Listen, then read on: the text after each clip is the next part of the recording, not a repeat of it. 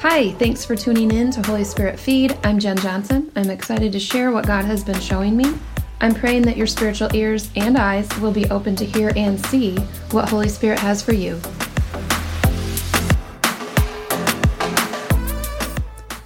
I've titled this episode Overall. Overall, we are winning, and we are winning overall. In the grand scheme of things, there have been some challenges. Come on, can anyone relate to that? Some resistance. Not everything has gone as planned.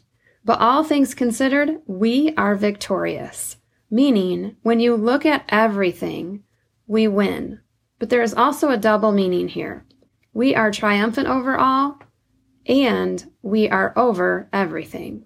2 Corinthians 2:14 says, "Now thanks be to God, who always leads us in triumph in Christ, and through us diffuses the fragrance of his knowledge in every place." Luke 10:19, "I have given you authority to trample on snakes and scorpions and overcome all the power of the enemy. Nothing will harm you." Those are just a couple of scriptural examples.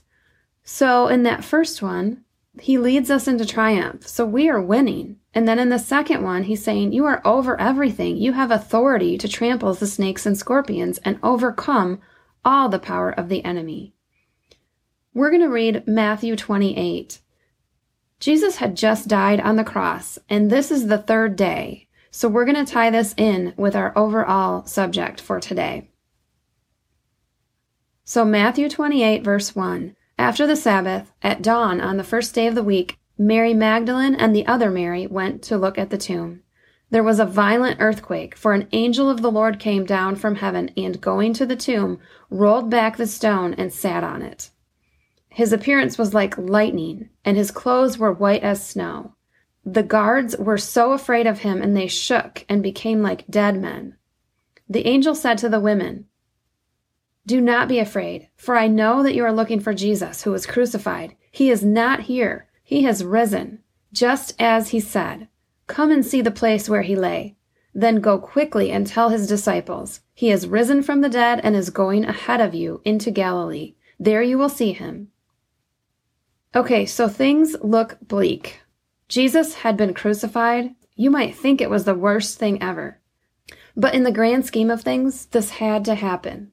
In order for there to be a third day to rise, there has to be a first day to die. We've all been through that if we are disciples of Christ. Luke 9:23 through 25 says, "Then he said to them all, 'Whosoever wants to be my disciple must deny themselves and take up their cross daily and follow me. For whoever wants to save their life will lose it, but whoever loses their life for me will save it.'" And then it says in Galatians 2:20, "I have been crucified with Christ, and I no longer live, but Christ lives in me." We have all had our day to die and our day to rise. In the grand scheme of things, they really were in a perfect spot. They had just gone through a tragedy, but they were keeping their focus on the Lord. Overall, all things considered, that's what matters. They were still in the fight and still seeking after Jesus. Don't get all out of alignment about the things that aren't going right. God's not looking at those things. He's not even looking at your sin, because he sees you through his perfect Son. You are a new creation now. He is looking at your potential. He's looking at what is going right, what's right about you, and we are to do the same. There are times where not everything in life is going smoothly. You get a huge car repair bill. You or a close family member has a very serious health concern. You might be fighting with your spouse or your kids, or you need a new job. But overall, you are still victorious. And like Mary Magdalene and the other Mary — that's funny anyway, right? How'd you like to be called the other Mary? Not exactly the best title. But overall, they stayed focused. They didn't know what was next, but they kept their eyes on the one thing that mattered. And just imagine this angel, like lightning. When I think of lightning, I always think power, an unpredictable power at that. No wonder they fell like dead men. Then the angel said, "Do not be afraid. He is risen. Come on. He's alive, alive, alive. Hallelujah. Alive forever. Amen." All right. That's awesome.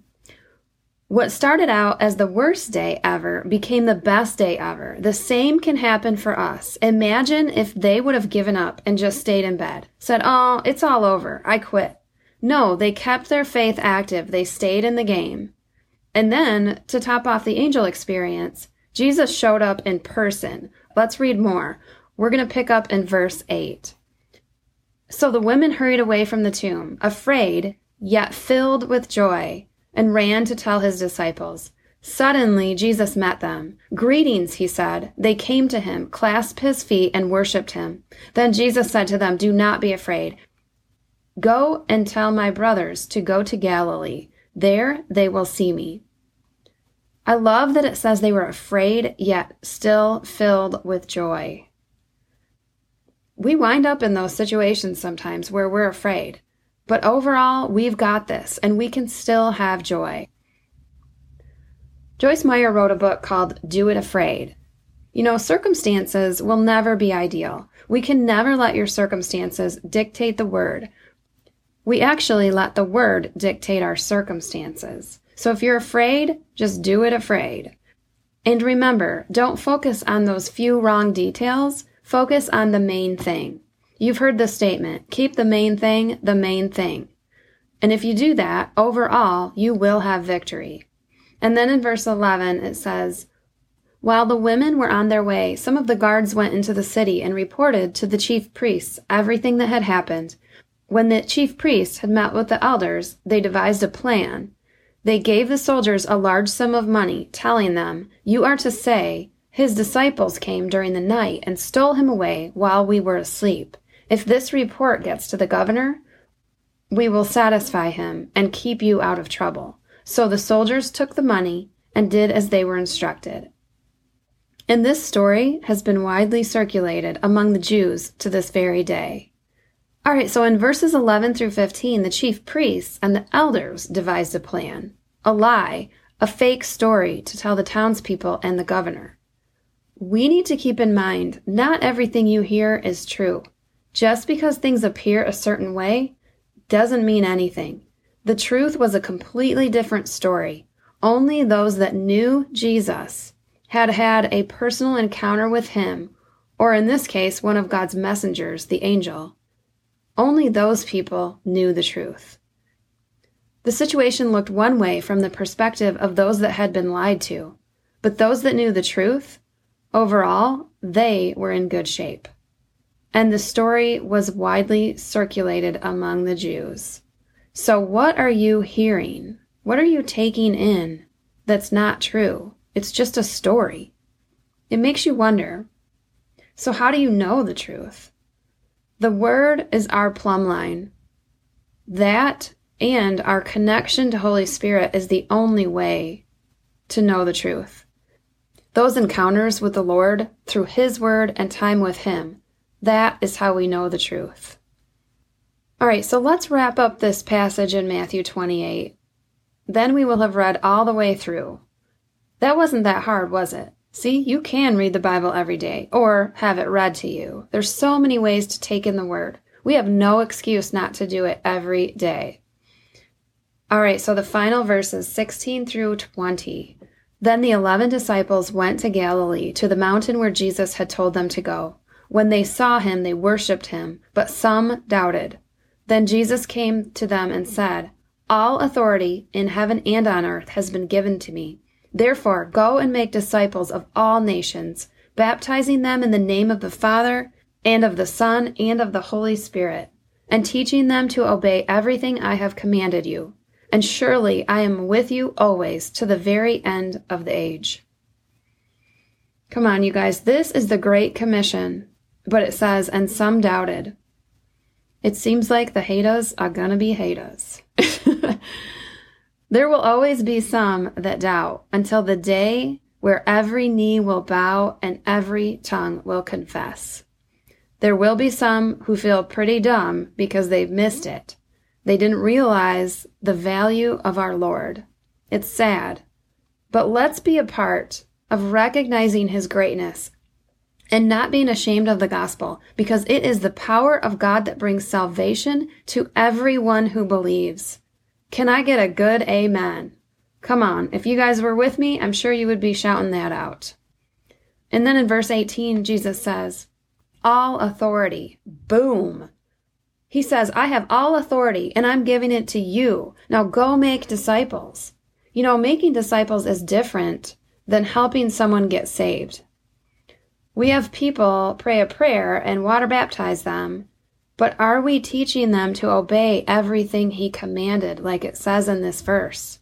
No, not always. And we need to be careful that we aren't running those that don't know Jesus through a two-step program, then poof, you're a Christian. No, this needs to be a life-transforming moment where they turn their life over to Jesus to make him their Lord and Savior and gain his life in return. This is a heart change or exchange, to be biblically correct. Ezekiel 36:26. I will give you a new heart and put a new spirit in you. I will remove from you your heart of stone and give you a heart of flesh.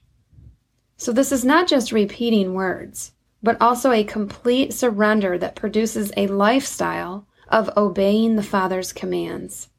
Making disciples is a process.